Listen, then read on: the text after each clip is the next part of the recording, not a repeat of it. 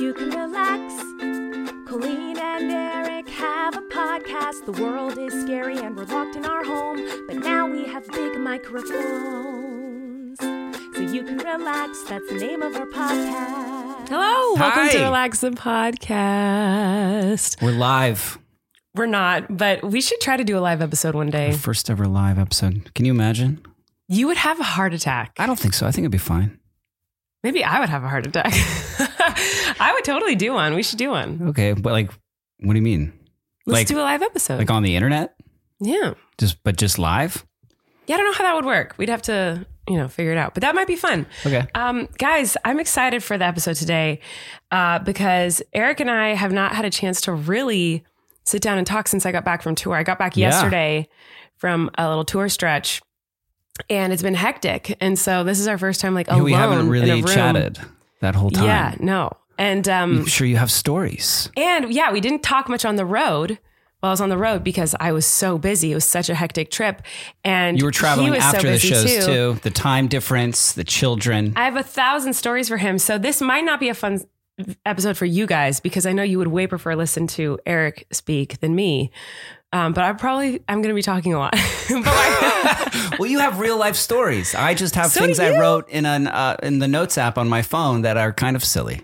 Well, let's hear your relax. What's your relax this week? You want me to go first? Yeah. I can go first. Mm-hmm. I think it's me. I'm running into an issue as far as the statute of limitations.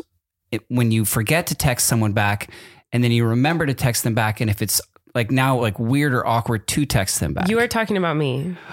And I don't know if everybody does this or if everybody's just texting, gets a text and then they text the person back.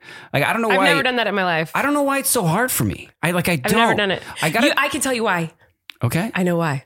Can I explain why I think? Sure. Because I do the same thing. Okay. I think it's because it's a commitment to text someone back because you're opening up a conversation. That could and we're so busy that to text someone back, yeah, sure. Or cool, thanks. That doesn't end it. No. Because then they want to say something else. Right. And then you have to respond again. And it's I don't have time to respond back and forth. So then is it ruder to say something back and then they know they got you because you just looked at your phone, you just text them. So then they text you back. And then if you don't respond that time, they're why are they ignoring me? So it's probably ruder then. It's ruder to, I feel then to just be well, I'll do it later when I can focus and sit down and respond to this. But then I forget. Yeah. And then time goes on.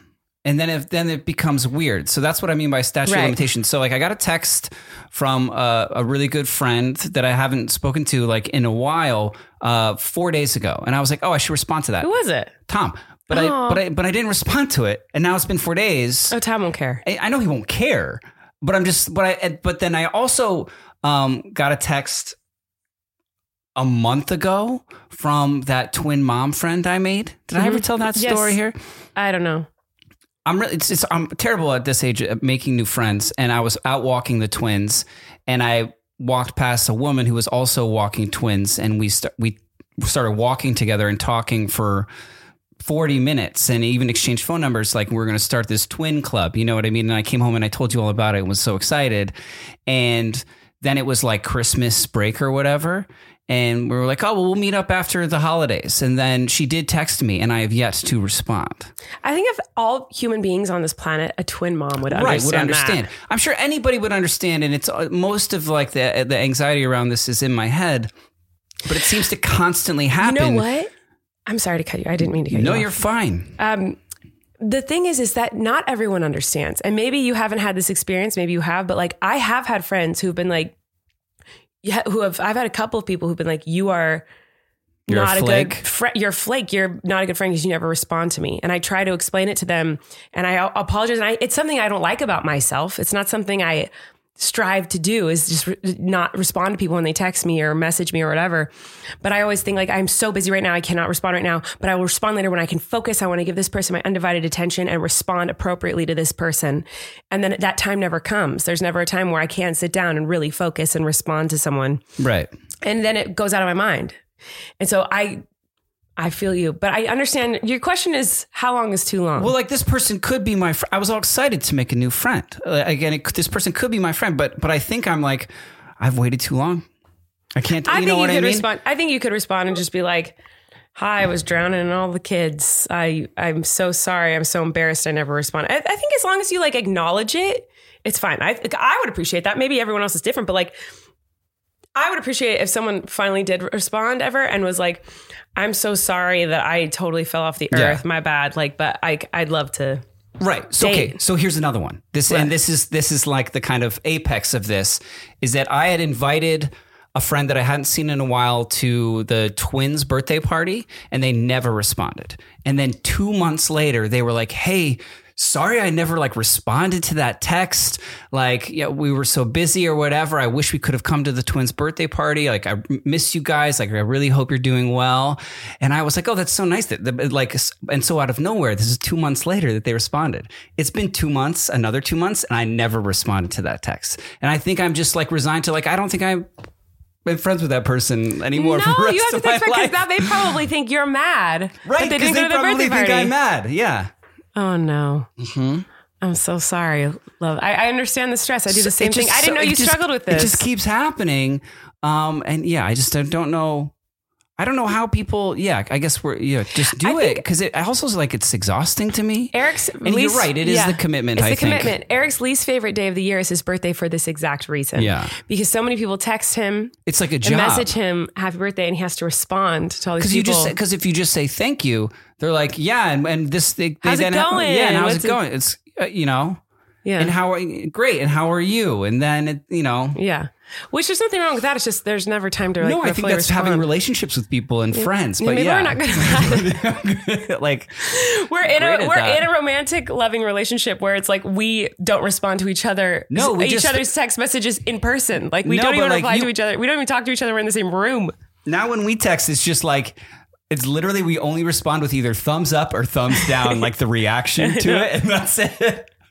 I know. This is like no, like fewer words have never been spoken than I like. If our text thread was leaked, that's all it would be. I know. Oh man. Well, I understand that. That is I have the same struggle with text messages. I am so bad at responding to people. You're not though. You're pretty good at it. No, with other people too. I think you're incorrect. You're I'm just texting this person. I'm just texting this person. Yeah. You'll even do like, which I'm terrified of, a voice text. You've never sent me one. Oh my God. How do you, well, that's crazy to me. I'm just realizing you've never sent me one. Why do, how do we, it's every time I like hit that thing, it goes and then it stops and it's, I don't trust it. And then I'm like hearing the sound of my own voice. Oh, I don't listen to it back. Like, well, not even listening to it back. Like while I'm talking into it, I'm just like hearing your voice speaking in general. Yeah, like holding it and being like, because you start to talk different, right? You don't like talk casually. You're like, hello, exclamation. But you know what I mean? What? Like, no, wait, what? No, not in the voice memo text. Like, not. I don't do talk to text. Like I don't do like you talk on your phone and it texts for you. No, I know what you're. No, I know. But you don't say. It's like a recording. I know, but you don't say when you're recording exclamation point. That's my point. You just talk like you're talking right now. Because it's a recording, but then it disappears. It can, or you can save it. You can go either way. I don't feel comfortable with that, but that seems easier. It isn't. It isn't. So like, yes, it is easier than texting everything out. However. When people send me a really long one, I don't listen to it. It's too long. It's like a voicemail. Like I don't listen to my voice messages. So your ADHD brain eventually tunes out, like, focuses on something else. You want me to sit and listen for 2 full minutes to what you're saying? I don't have that kind of time. You do. That's not going to happen. You do. I won't. I cannot sit and listen for 2 minutes because this is my issue with the voice note memo thingies that you can send in text messages. You wouldn't know this because you don't use them. You cannot pause it. And like rewind, you have to listen to the whole freaking thing. And then it's gone, right? Well, you can save it so that you can listen to it again. Save it? Yeah. Like to your phone? Yeah. As like a file? No, it just saves in your text messages. Oh. But like, I mean, maybe someone tell me if I'm really dumb and I'm wrong, but like sometimes people send me like 4-minute text voice memo things with like important information, but they'll be like talking for a very, very, very, very long time. And then they'll get to a point and then they'll talk to them. And I'm like, I just need the information. So like, I'll listen to it, but I'll have trailed off or I've walked in the other room in the middle of it. And I can't like just rewind a little bit and just like listen to just the part I want. You have to listen to the whole thing. That drives me bananas. What important information are you getting in voice text messages? Like I'll voice message with like people on my team, like when I'm on tour, or I'll message with like my graphic designer about my merch. And so he'll people be use me, this. Yes. And like Anthony will, for my merch, he'll be like, so this is what I was thinking for this launch. And he'll be talking about the different like ideas he has and answering my questions that I had in like a 3-minute voice note. And my brain will get distracted in the middle of it. And they're like, oh no, I missed what he said. When are we launching this? And I can't rewind it. I have to listen to the whole thing again. Is this an old thing? Cause he's a younger gentleman, right? Like, is this like a Gen Z? I think Gen Z just FaceTimes each other. I don't know what they do. Are we just old people complaining about technology every episode? Yeah, I think so. But you know what? We're not going to complain right now because we're going to be grateful for our first sponsor is what we're going to do. Do you have a relax this week? Oh, do I? I don't have a specific relax. It's just kind of like tour life in general, probably. Is this just going to be everything that went wrong on tour rent? I mean, kind of. Okay, my relax. The airlines. The airlines, that's the least of my worries when it comes to tour this week. So actually, my relax is something I talked about in my vlogs, but I'll talk about it again. I have an itch on my knee that needs to relax. I'm talking about your vlogs. I've had really itchy legs lately. You have had itchy legs. What's that about? Anyway, lotion. So, I don't use that. You don't? I really don't. I never put lotion on my legs. Do people put lotion on their legs? Yeah, full on. Yeah. I'm not a big lotion guy. I'm not either. But okay, so here's my relax. And I think you can relate to this one. Before I dive into like my tour dramas, I got to my hotel the first night we were there, right? I fly in to Tulsa, Oklahoma, get to the hotel. And when I get out of the car, a man walks up to the car and grabs my bag. Now, this man did not look like he worked at the hotel, but I assumed he did because he grabbed my bag. But I was like, that's kind of weird. And I was like, no, I've got it. What was his confidence level? Was he stealing your suitcase? I didn't know because he wasn't wearing, because usually they look like the bellhop guys. They look like they work at the hotel. They're wearing the like. Well, it's usually, 2023. Like they wear like maybe a polo that says the name of the hotel. They're not. They're not wearing like the little round red hats. No, I'm not saying that. But like suits. They're wearing something that indicates they work for the hotel. Typically. Yeah, sure. This guy was wearing like khaki cargos and like a t-shirt and white tennies and just looked like someone's dad. Like he did not look like. I'm not that dads can't work at hotels, but he just looked. He did not look like he worked at the hotel. Okay. And he kind of meandered over to us, grabbed my suitcase and started walking. I looked at Stuart, who I was with, and I was like, what's going on here? Like, what? And then we both just kind of shrugged and I was like, oh, I guess he works here. But I went up to him because I was like, I don't need him to carry my one little tiny bag. I just had my one little bag. And I was like, oh, I got it. Thank you. Because there were like stairs and whatever. And he seemed like, I just felt bad, like having like this older gentleman carry my bags when he seemed like tired and maybe a little weak. So I was like, very judgy of you. No, I'm telling ageist, you, perhaps I'm lovey. I'm not. I'm just trust me when I say this man was like, he looked tired. He looked like, and you didn't, he did not look like he worked there and he looked tired. He looked like he could not have gotten, and he did not put up a fight with that. I said, I got it to take my suitcase up the stairs. And he did not argue me on that. He let go of my suitcase. It was like, go for it, girl. So I carried my suitcase up the stairs and I let him, but I was very clear with him. I let him know like, I've got it. Thank you. I don't need your help, but thank you so much. You know, get up to the top of the stairs. We start checking in. And while I'm checking in, he takes my bag from behind me. That's behind my tiny little carry-on bag. Mm-hmm. And my Baze, I'm sure my Baze bag. And, I turn around to grab something out of my bag and it's not there. And I see he has taken my bag all the way over to the elevators far from where we are checking in and puts it on one of those like bellhop, like trolley things, you know? Oh, so he works there. Of course he works there, but this confirms it. It does. But I said, no, thank you. I'm good. Uh-huh. And he took it without me looking, like when my back was turned, and took it over to the elevator and put it on one of those things. He's showing initiative. Fine. But then I finished checking in and I turn around and now he's gone, but my bag is now just alone sitting on that trolley thingy by the elevators. Just the one. And so I walk over to it and I kind of look for him and I'm like, he's not here. And I didn't want his help anyway, which I told him.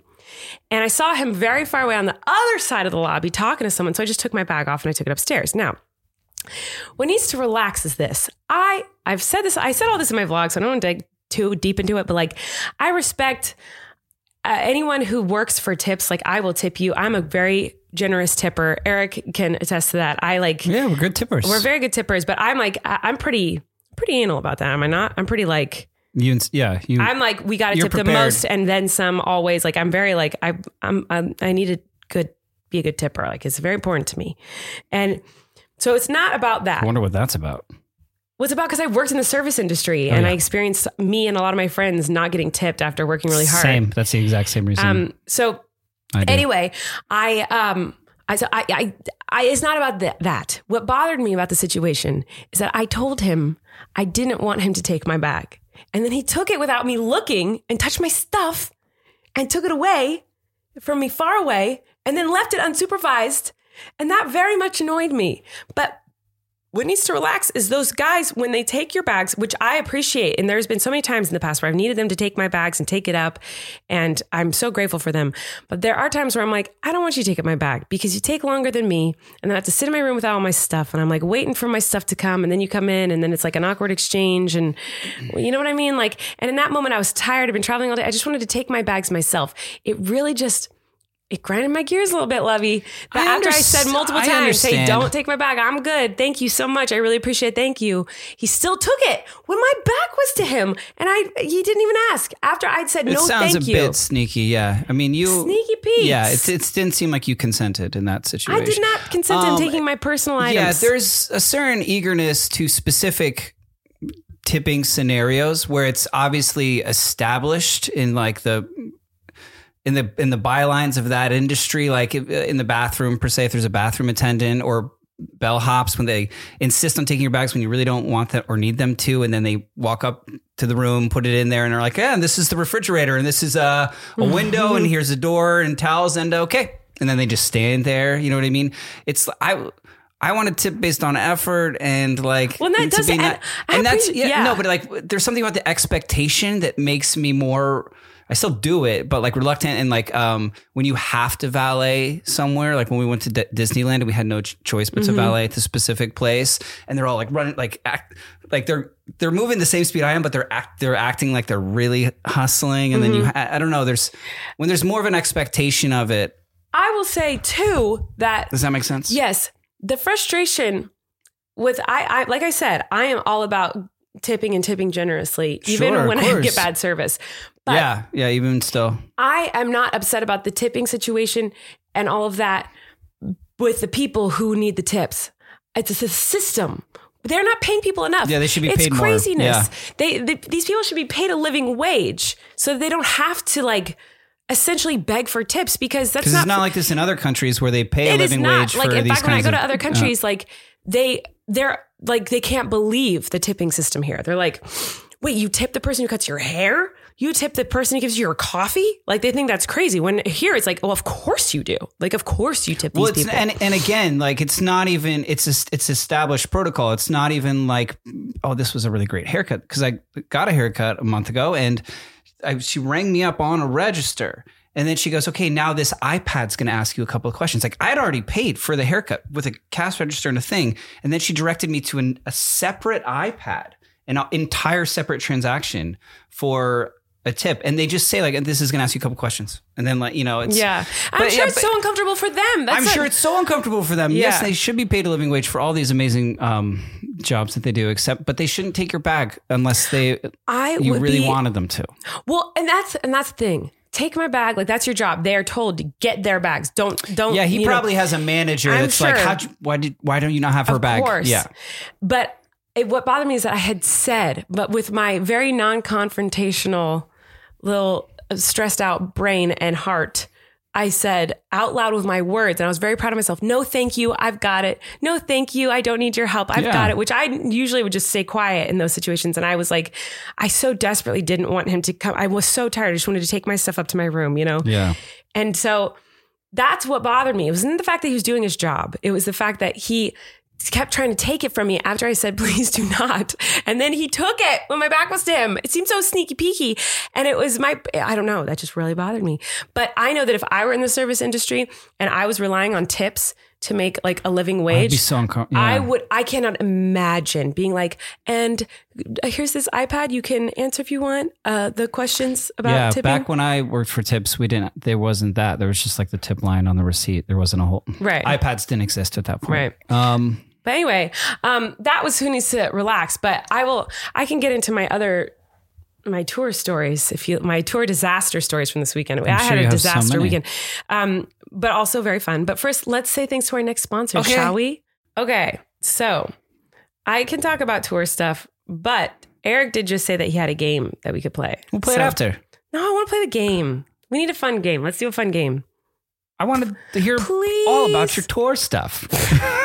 You refuse to tell me for some reason. No, I don't. I will tell you, but I just feel like people would enjoy hearing a game more than they would enjoy hearing. It's not even a prepared game. It's not even good. What is it? There is a show on HBO called The Last of Us. Okay. It was originally a video game that I put on the other day, and then I don't think you looked up and watched. It was like the zombie one. Yeah, I know what it is because like people are talking about it, and you've talked about it. But I don't like that kind of show, so I wasn't very interested in watching. Well, it's HBO. It's like a big new show, and people are like, "Oh, have you seen the show?" Yeah. So it's like people are talking about it, right? And it's kind of about a zombie-ish apocalypse. Mm-hmm. And I wondered how you would fare in a zombie apocalypse. I die immediately. You think so? Immediately. Well, I looked up, I found a reputable website that was like, this is how you survive. You think I wouldn't die immediately in this scenario? No. Are you? Come on. I would. Anyway, what's the game? You're mama bear. You got these kids to protect. You're able-bodied. You're mentally sound. Immediately. I would do anything to make sure my kids were okay. So I would probably die trying to keep. Anyway, what is the game?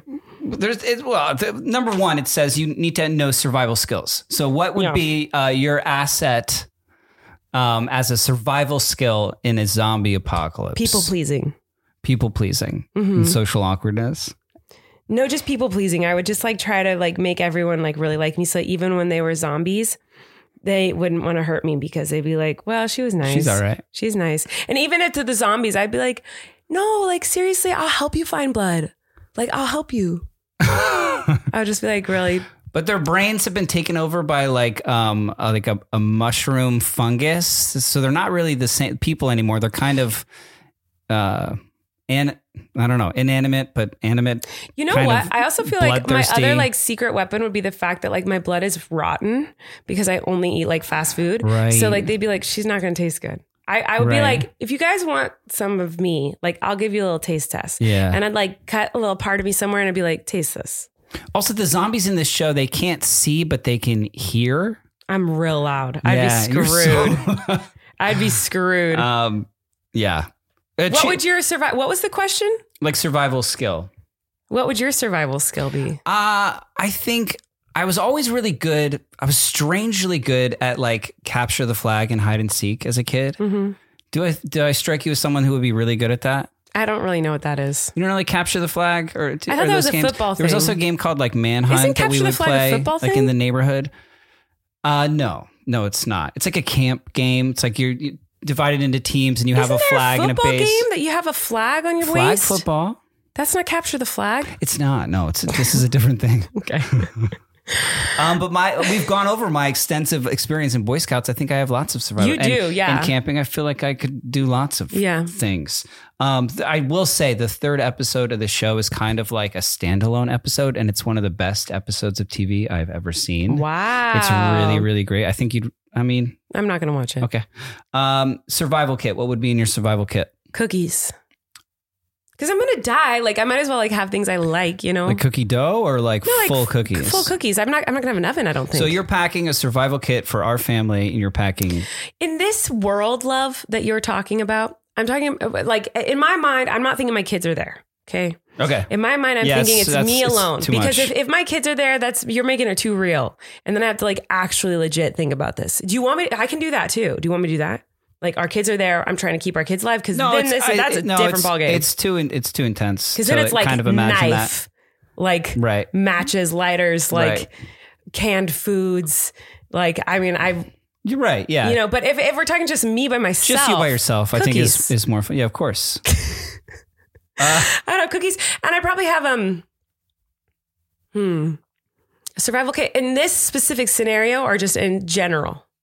A survival kit in general or in this specific scenario? In the zombie apocalypse scenario that we've established. So like you have to be quiet in order for them to not find you type of vibe. So then I'd want like foods that like don't have wrappers, you know, because that's loud. That's good. And then I'd want things that like, because I have like really intense, like weird things about, like I think about when I travel, something I always have to have when I travel is like dental floss. Cause like, what if you're on the road and you get like something stuck in your teeth? I will like, I'll rage if I can't get that thing out of my teeth.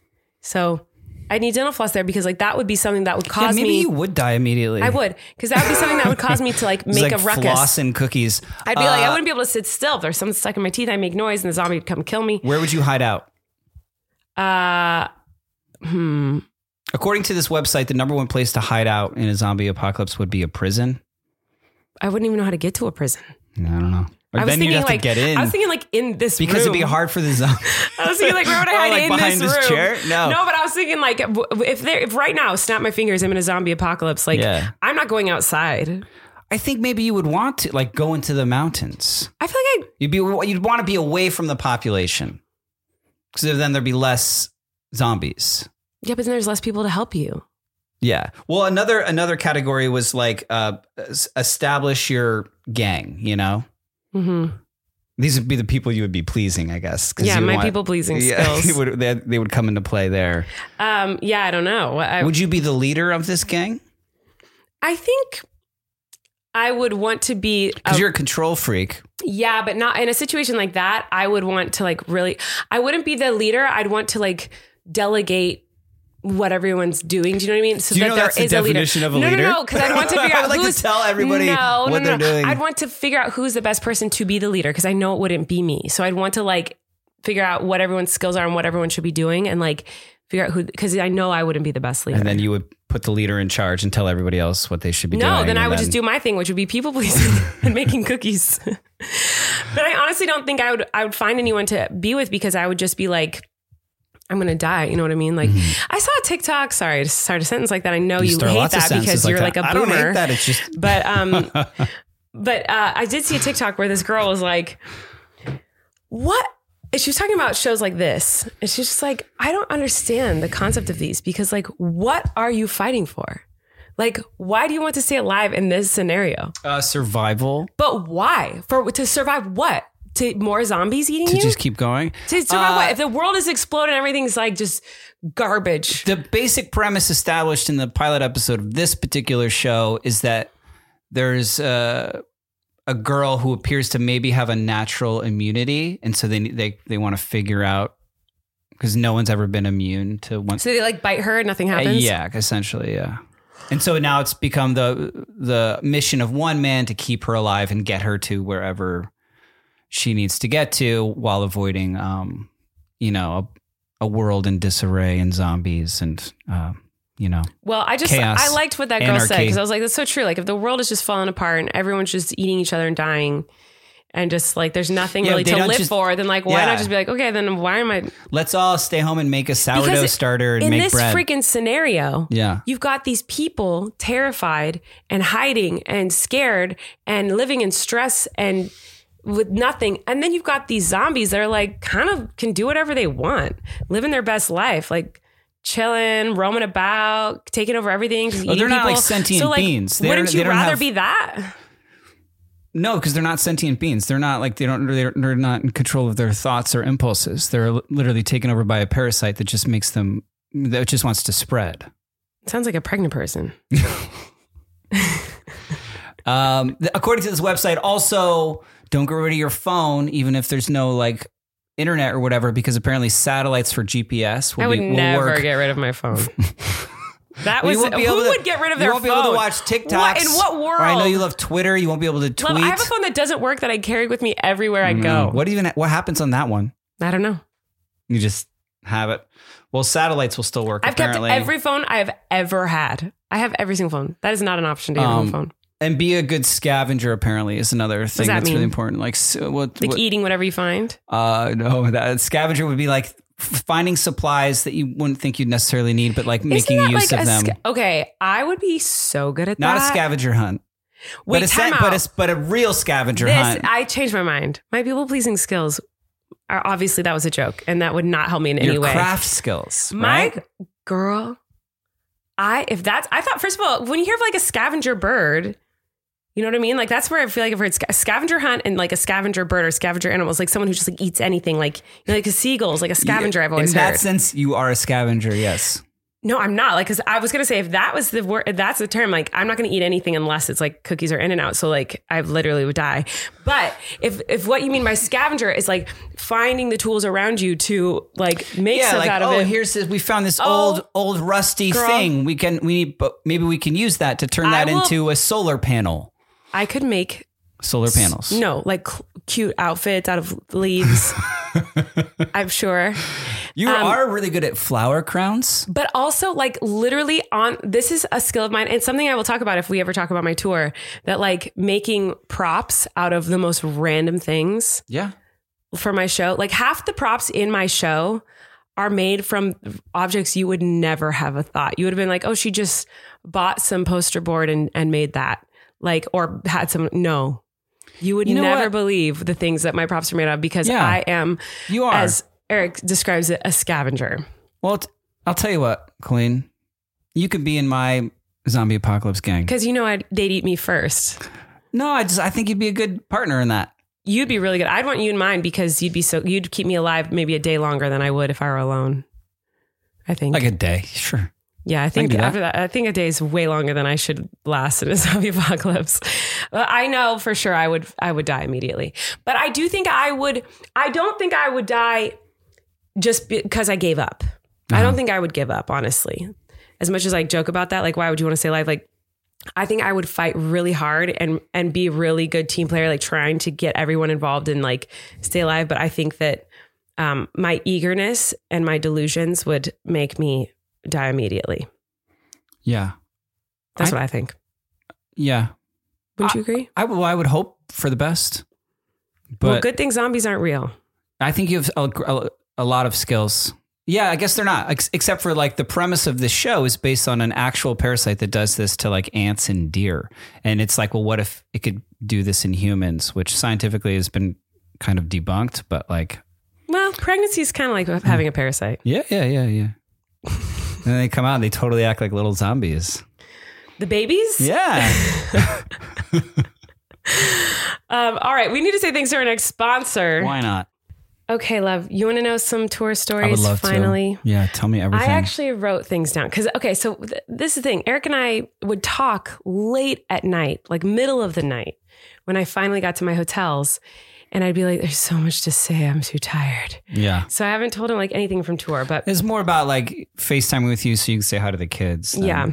So now's our time. So I won't get into, I won't say everything, but if you watch my vlogs, you'll know that the first day in Tulsa, Oklahoma, it started off wonky because it's a long story, but I thought I was being kidnapped. I got into the wrong car. Yeah. But you did tell me that story. Yeah. So you guys can go watch my vlog if you want to hear more about that. But it was like, I was very scared. I thought, so the day started off real wonky. And then I get to the venue and find out that we're missing a bunch of props for the show. So I have a very prop heavy show. I love a prop. And props are great. You know why I love props, right? I don't know. Steve Martin. Yeah. Yes. He's once said something along the lines of like, when you're holding a prop, you have everyone's attention. Yeah. Because they're like, what is that person going to do with that thing? Yeah. Back when he was doing like his kind of one man show, he had tons of props. And so that's kind of, that inspired me to have lots of props. But then also back when I first started doing a lot of live shows, I was seeing a lot of drag shows and drag queens are incredibly talented performers and they use a lot of props and a lot of, it's also, I have a lot of medleys in my shows. Of a bunch of different quick little clips from a bunch of different songs, because that's very much in lots of drag shows. Yeah. Anyway, that's not what I'm here to talk about. But I do have lots of props in my show. And I also think it is funny. What would Miranda think is a prop, you know? So like if I need a wrecking ball to sing Miley Cyrus's Wrecking Ball, like what would that be for Miranda? And it would be a beach ball wrapped in duct tape. Yeah. So, you know, and that's very fun for me to come up with these. I've blown that thing up many times backstage before your show. I think she's retired. I think I'm switching that out the next show. Anyway. Okay. Oh my gosh, I'll never tell a story. I'll never tell a single story from this tour. I get so distracted in my brain. I'm sorry, guys. Anyway, we're missing props. And the props we were missing were a Billie Eilish costume. Okay. And wig. It just wasn't there. It wasn't there. Uh-huh. And we were missing a bodybuilder costume from the Encanto movie. There's a character who's very strong. I forget the name of her. I did too. I feel like it's Luisa or something like that. Sure. I don't know. Anyway, I made a muscle man costume with her dress on, and that was missing. You made that? Mm-hmm. And then, I mean, the dress was one costume, and then there was a muscle man costume. I like sewed them together. Oh yeah. Oh, I thought you were saying you made that this weekend. You're saying you lost. It was missing that you made. Got it. We were missing the Miley Cyrus like leotard that I wear. We were missing. I can't remember them all, but we were missing like a significant amount. Sounds like it. Of costumes and props, and. So when I find out this is my best environment, when there's a crisis, you thrive. I'm not the type, like I get very stressed. I get very, very anxious in general in life, but in those scenarios where there's something like that, where it's like, hey, you have 5 hours till show and you're missing half your props is when I go, okay, we're going to fix it. Like, let's fix it. Give me a toothpick, some dental floss. Right. I'm going to make this from scratch again. That was my first issue. So I first think I'm getting kidnapped. Then I get to the theater and find out all my props are missing. So I'm like, okay, not only that, but I also had added new things to the show. I changed Defying Gravity, added new props to that, and changed lyrics to songs and changed a bunch of stuff. So I was already pretty nervous about the new stuff I was adding. And now I'm missing a bunch of props. So I needed to figure out how to quickly make new props, which was very stressful. I mean, I can get into that story, but there's so many things on my list. Go for it. Yeah. Basically, I knew I wouldn't find a muscle costume like the Encanto girl. They don't have those at like CVS. So I was like, I got to cut that. I'm not going to be able to make that. So you just cut it from the show? I cut that part. I was like, leotard, there's got to be some sort of leotard somewhere that my assistant can go find, you know? What else? Billie Eilish. Okay, look for a neon green, because the one I have is an actual Billie Eilish costume. Like it's a Halloween costume of Billie Eilish. So I was like, it's neon green. She doesn't dress like that anymore. No, she doesn't. But it's just like when you think of Billie Eilish, like, you know, when I wear that, people know that's who I am supposed to be. So, and that's the goal with the Miranda costumes. When I transform into like a celebrity, it's like, you have to use like the most iconic kind of look, you know? Of course. So, anyway, I was like, find neon green clothes, you know, and stuff like that. Anyway, so he came back with a bag full of random stuff, and I had to figure out how to make props and costumes with what I had. He found a medium and a large child's neon green shirt that I cut up and hot glued together to look the shape of like an adult size Billie Eilish costume. And then we used Sharpie and drew all over it to kind of resemble the Billie Eilish costume. And then I knew he'd be able to find overalls and a pink shirt at like a Target. So I did, instead of the Encanto part, I put in Miss Rachel and I sang Icky Sticky Bubblegum. And like, well, that's very funny stuff like to that. Me. So like, I just switched out stuff and whatever. So, but the day was full of, all of us were just on the ground making props. Hot glue is everywhere, you know? Anyway, is that the day? It sounds like your best environment. Stressed. Yeah, sure. Well, I don't know. So then I get out on stage, Lovey, and the audience was great. The Tulsa audiences were all wonderful, but it was just odd. You know, typically when I perform, there's places, you know, they're gonna laugh. You're looking at me strange. Is there something on my face? I'm listening. Okay. So you were looking at me like this. I was like, oh. So I thought like I had like an eyelash or a booger. Who knows? Anyway. You don't. You know how at my shows, you know, oh, they laugh at this part. This is a punchline and then they laugh, or this is a moment where they laugh. So if they don't, you as a performer get in your head about it? I never assume it's the audience's fault. I always assume like, oh, I performed that incorrectly or something. Yeah. But in Tulsa, it was so interesting because they were laughing in different places, which didn't make me think I'm performing terribly or the audience is bad. It made me think, oh, this group of people in this audience that find different things funny than my typical audience, because they were laughing at things that typically people don't laugh at, but not laughing at things where people do laugh. And one of those locations of the show was the very beginning. So the lights go out and the video starts to play, like to introduce me. And usually when that happens, the audience is like loud, excited and screaming and cheering. And they didn't. Show's they were quiet. They were like, oh, show's about to start. We need to be quiet and respectful. Pay attention to this. And so the show started off silent. And I was like, uh-oh. What's happening? Is there anyone here? Did no one come? And then I get on stage and I see people and they're very excited and wonderful. But then there's a part where I don't want to reveal anything, but I at somehow, some way, I end up my underwear shows for a second as Miranda. This is part of the show. This happens. Yeah. And usually when that happens, as Miranda, I'm mortified and like, oh no, but the audience laughs very hard at this, that my underwear is showing. They did not. Like I felt like, and maybe I just wasn't hearing correctly. Sometimes it's hard to hear from stage. But it felt like they were kind of like, oh. And I don't know if they thought like I don't know. Maybe they're just like, that's not our type of humor, girl. But like me struggling to get pants back on like, it felt like I was doing it in silence. Oh, that's so funny. So I'm in my head. I'm like, oh no, this audience is right not interested in this show. Like I'm so nervous. So it starts off the show wonky. I'm like, I have all these new props. I have these new bits in the show. I almost got kidnapped today. And now my audience hates me. They didn't, of course. They were very wonderful and supportive, but it was just, that's what was in my head.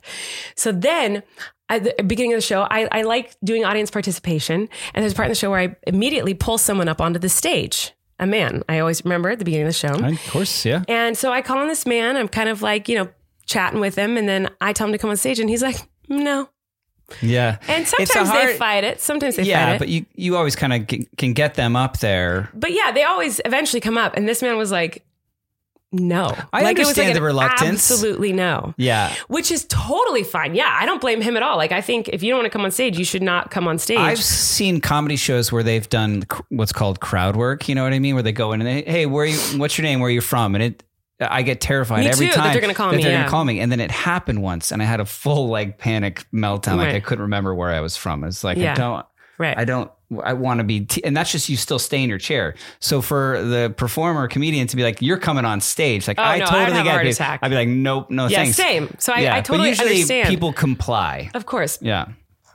I wasn't upset with him. I was annoyed with myself because I feel like there's a strategy to me picking on someone. Right. Yeah. And I usually try to find someone that I know is not a big fan, because I don't want them to be like super great for this first person I pull up onto the stage. Yeah. That's part of the joke. It's part of the joke is they're not like super stoked to be there, but they're having fun is what I'm looking for. So I look in the audience at someone who's kind of laughing and smiling and enjoying themselves, but not ecstatic. Yeah. And this guy was like jolly and lovely. And he was interacting with me in his chair, but he was like, no. And he would absolutely not come up. So that kind of brought it to a screeching halt, I imagine. Which is fine. Yeah. But the issue is not with me being worried about him not coming up. Of course, I don't want him to come up if he doesn't want to be up there. I would never do that to him. Right. But it was more that like, then I felt like the audience was like, uh-oh. And like they were uncomfortable that like I made someone uncomfortable. Do you know what I mean? Well, now you also have to get someone else up there because so I had to do that. Yeah, so I had to call someone else. You can't just skip the part of the show. So I was like, okay, dude behind him, you come up. But that ended up giving me a great joke because and it wasn't even my joke. The guy said it because he came up and he had to do like an apology video, and in it he made me laugh, like genuinely made me laugh because he was like saying his apology. To the audience for not being a good enough audience member. And the other guy was supposed to come up, but he didn't. And so in his apology, he goes, it wasn't me, it was him. And like, it made me laugh. So, cause I'd forgotten about that at that point. Yeah. And it made the audience laugh. So it was very funny. He was very funny. So he was great and saved me there. But anyway, then, I wrote down so many things. Some of these I don't even remember. The Twitter, TikTok and the TikTok, I do a TikTok section of the show. Medley. I added some new stuff. They weren't having it. They were not having the new stuff. And that was my bad. I was like, these were not good choices to put in this.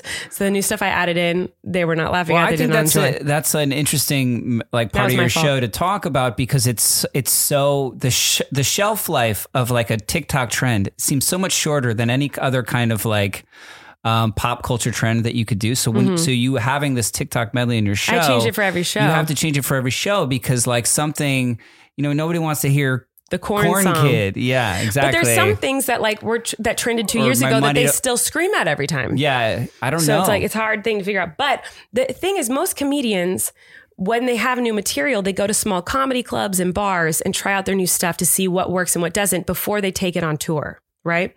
And for me, I can't do that because I'm not a comedian. I'm like a very, I have a very specific audience who likes my stuff.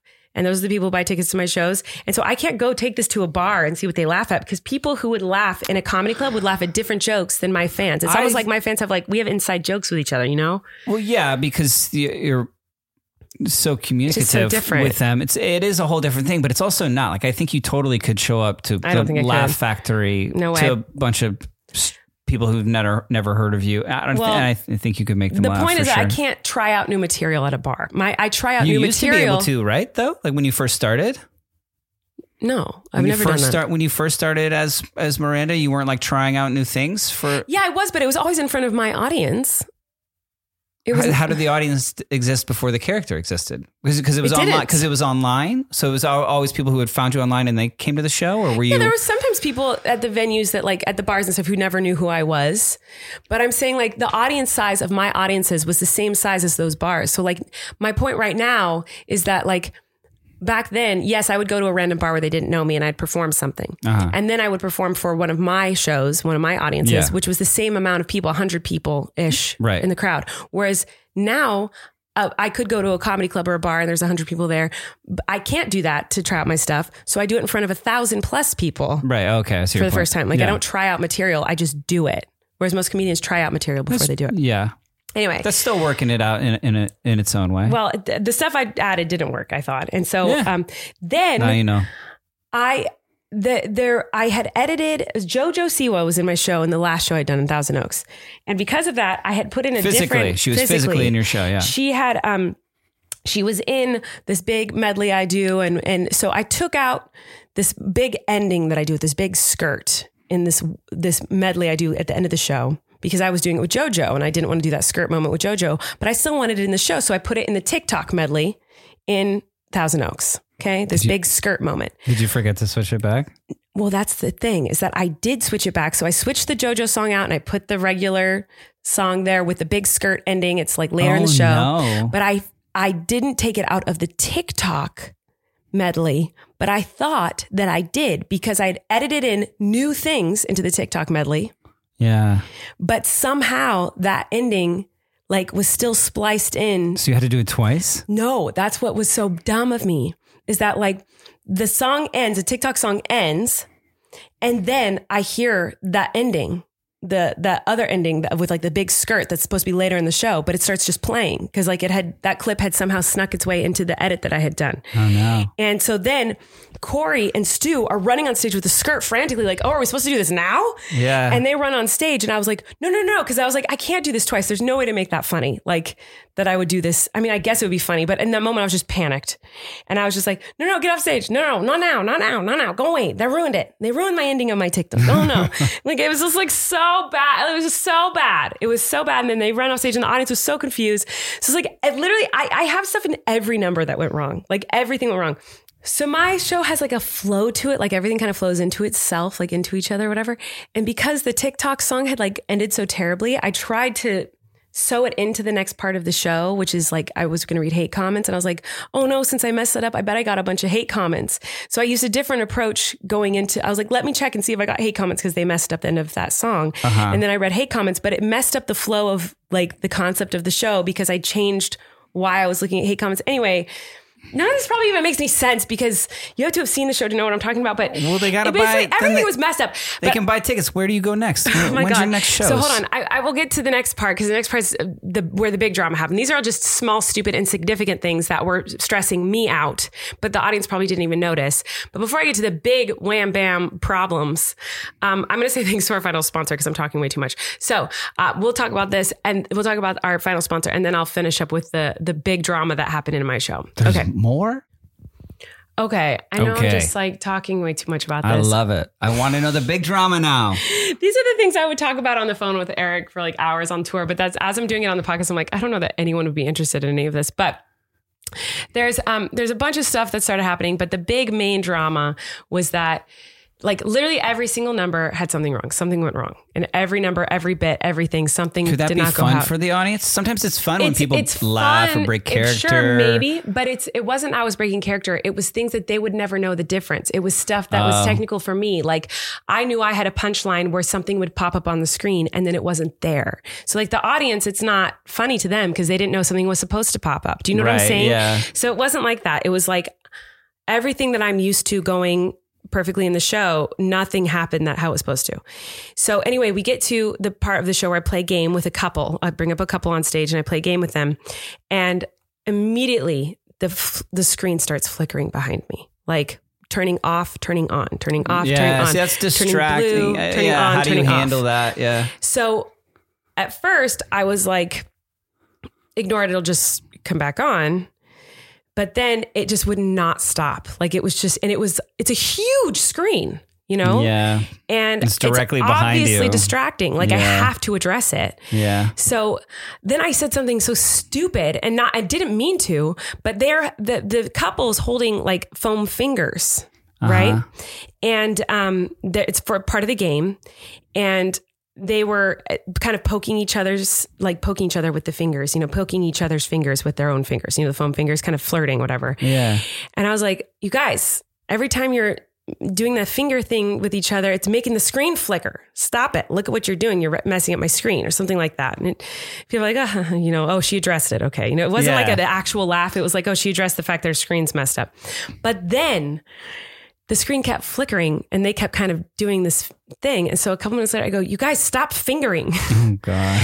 And immediately I'm like, I gasped because I couldn't believe like that has a different meaning than what I meant, obviously. Stop it. And so the audience laughed at that because they could tell I was so uncomfortable after I had said it. Yeah, that's good. When the performer's uncomfortable, that always makes me laugh. So I was just like, you guys, every time you do that, you messing up the screen and look, it's going off, whatever. And, but anyway, there's no other way to really address that the screen was flickering like crazy because I couldn't keep talking about it. There's people on stage. I'm in the middle of the show. I'm like, I hope the audience can just ignore the fact that this is happening right now. But it wasn't like it would go off and on. It was like on, off my desktop, on, blue, gray, my desktop, setting screen, a clear off. Technical like difficulty. It was just like, the people couldn't figure this out backstage? They were trying. I looked backstage and everyone was, I could see they're trying to fix it. Yeah. So I was like, oh my God. But so to what an audience member or someone listening might just go like, oh no, the screen was flickering. That's probably distracting. What you don't know is that my mind as the performer is going, oh, my entire show is visual. If the screen does not work, I don't have my show. I need to come up with new content right now while I'm doing this bit on stage with this couple. Yeah. So while I'm doing this bit with this couple on stage, my mind is going, trying to write new jokes that don't require a screen. Okay. What if the sound doesn't work? I don't know if the sound works. Do I sing songs a cappella? Do I not sing anything? I have my ukulele. What songs do I know all the chords to that I could sing on my ukulele? Yeah, it so takes my you mind out of the is moment, rewriting the last 45 minutes of the show thinking, I don't know if the screen's going to turn back on or not. I don't know what's going to happen. Yeah. And I can't rely on it coming back. These people paid to see a show. So like, I need to give them a show. So I need to figure out what I can do. Thinking, can I sing songs a cappella? Should I give a voice lesson? What things can I do with audience participation? What other games can I play with them? What other content can I talk about? What other, like, so I am literally, my mind is going a billion miles a minute on stage, rewriting my show while I'm doing a bit on stage. I'm literally performing, talking, and doing a bit with these people and rewriting an entire show in my mind and also thinking, what's wrong? Is it something I can fix? Is it something I know? I think it might be the HDMI cable. I know it's not the port that it goes into in my computer. It must be, they need to get a new HDMI cable. If I can just get backstage and tell them, if they just run to, is there a Best Buy nearby? A Target might have one, but I don't know if they have one long enough. I'm assuming they're using a 100-foot HDMI cable that goes to but I have my other laptop. It's backstage. It doesn't have the new stuff in the show. Like this is all going on in my head. And I am obviously panicked. Like, so and not present in the moment that you're on stage in front of 1,000+ people. So I'm a disaster. And like, and it's not like it just happened once. It was just continually doing this. Yeah. And so then finally they get off stage. It's still flickering. It's been like, and I make that moment with them. I milked it, man. They were on stage with me for 15 minutes. Like, cause I was like, I need to give them time to fix this. And it didn't get fixed. And so then I'm like, okay, I need to try at least to see if sound can happen, I can at least sing songs. Was sound not working at this point? Well, I thought maybe it was because the screen kind of went back on and I was like, okay, I think the screen's good. Oh, you mean the sound from like the tracks? Okay. So then I go, okay, hit it for the next song. And it doesn't play. And I look at the screen and it's frozen on the video of the song but the song's not playing and the video's not playing. I was like, oh no. Okay, I'll try again. And if it doesn't play, I've got to cut the show and do something else. Turn back around to the audience. I go, hit it. And then after a couple of seconds, it did start to play. Oof. Now I performed the song. I have no idea if the screen was working behind me. Yeah.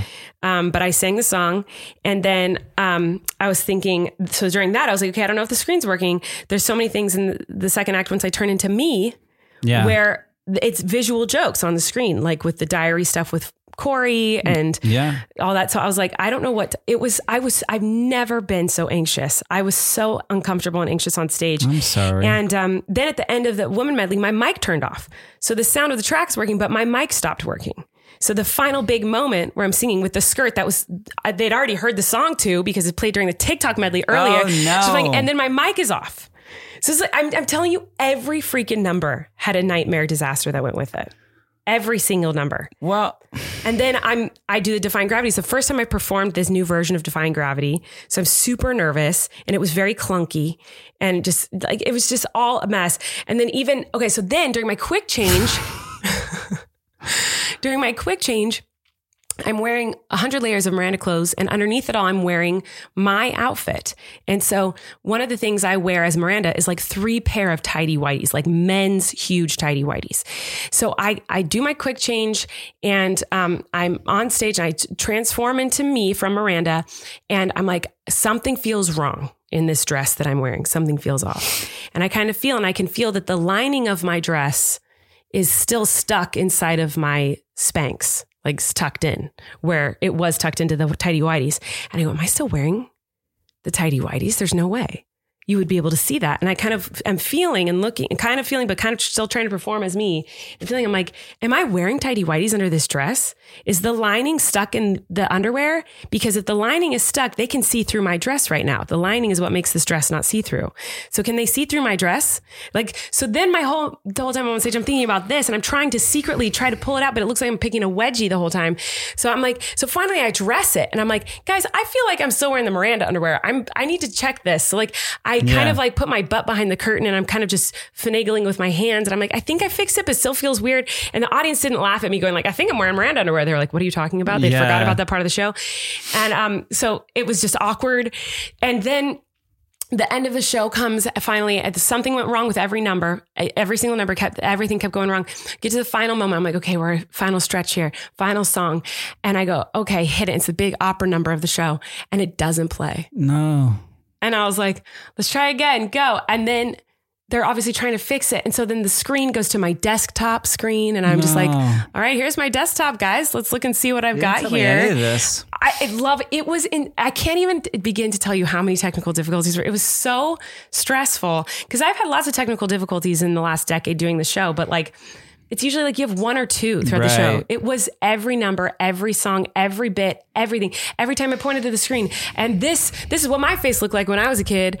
It didn't pop up, or it popped up before I said the lines, you know, like, and then I have one picture where my son, I'm about to say looks like me, but then it just pops up of Flynn, and you know, it's like, it was so frustrating. It's so bad. So finally the final song plays, somehow got to it. I sing the song. I get off stage. I collapse into freaking fetal position. Like I was like, oh my God, I was so stressed. I'm sure everybody still had an okay time. Well, they said in the vlog, I kind of mentioned that it was a rough show, and the comments were all very sweet of people who came. But I got off stage and saw I was still wearing all the underwear underneath that dress. You were? I was indeed. Yeah. Which dress was it? It was a new one you haven't seen yet. Was it the purple one? Mm-hmm. And I saw it. And anyway, so that happened. And then, but every night on this weekend, so then after the show ended, after that really long day, we drove 5 hours to Dallas when they were telling everyone to not drive under these conditions. There's all these car accidents. The freeways were closed. Yeah, I wasn't happy about that. And then and every show had something crazy. That was the worst of it.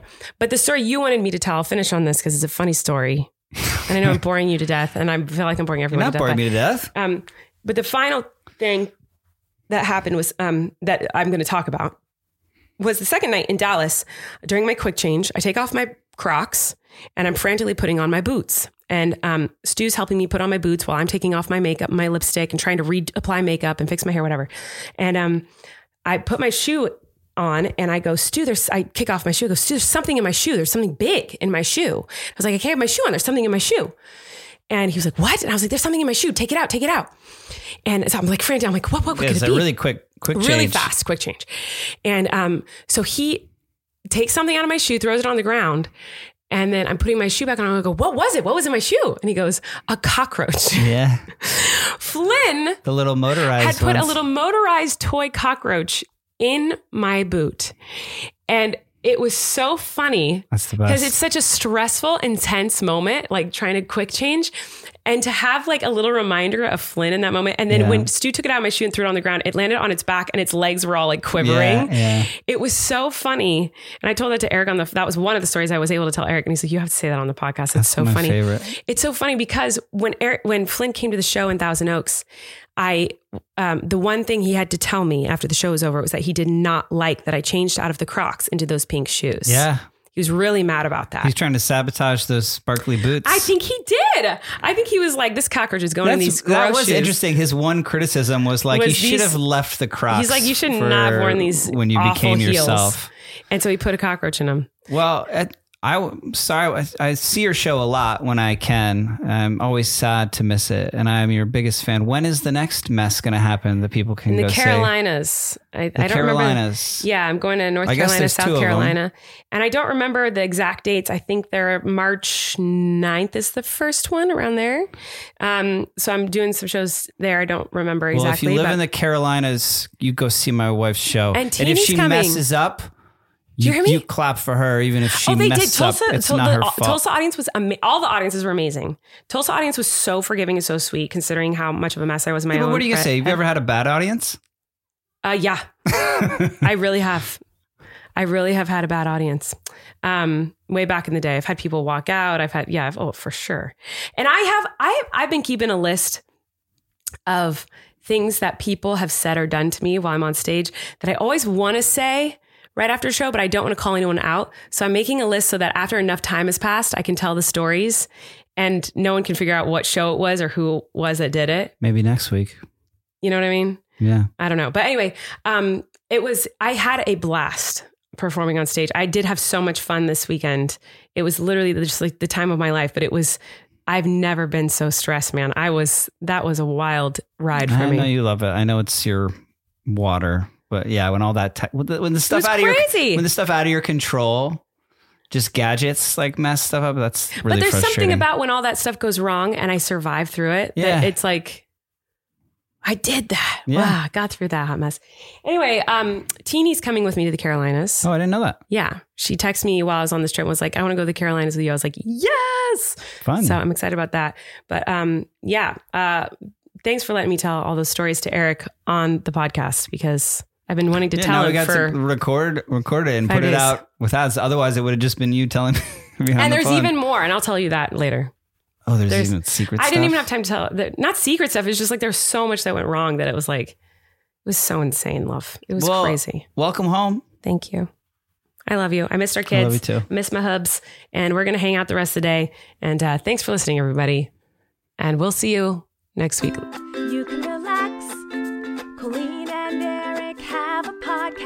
The world is scary and we're locked in our home, but now we have big microphones. So you can relax, that's the name of our podcast.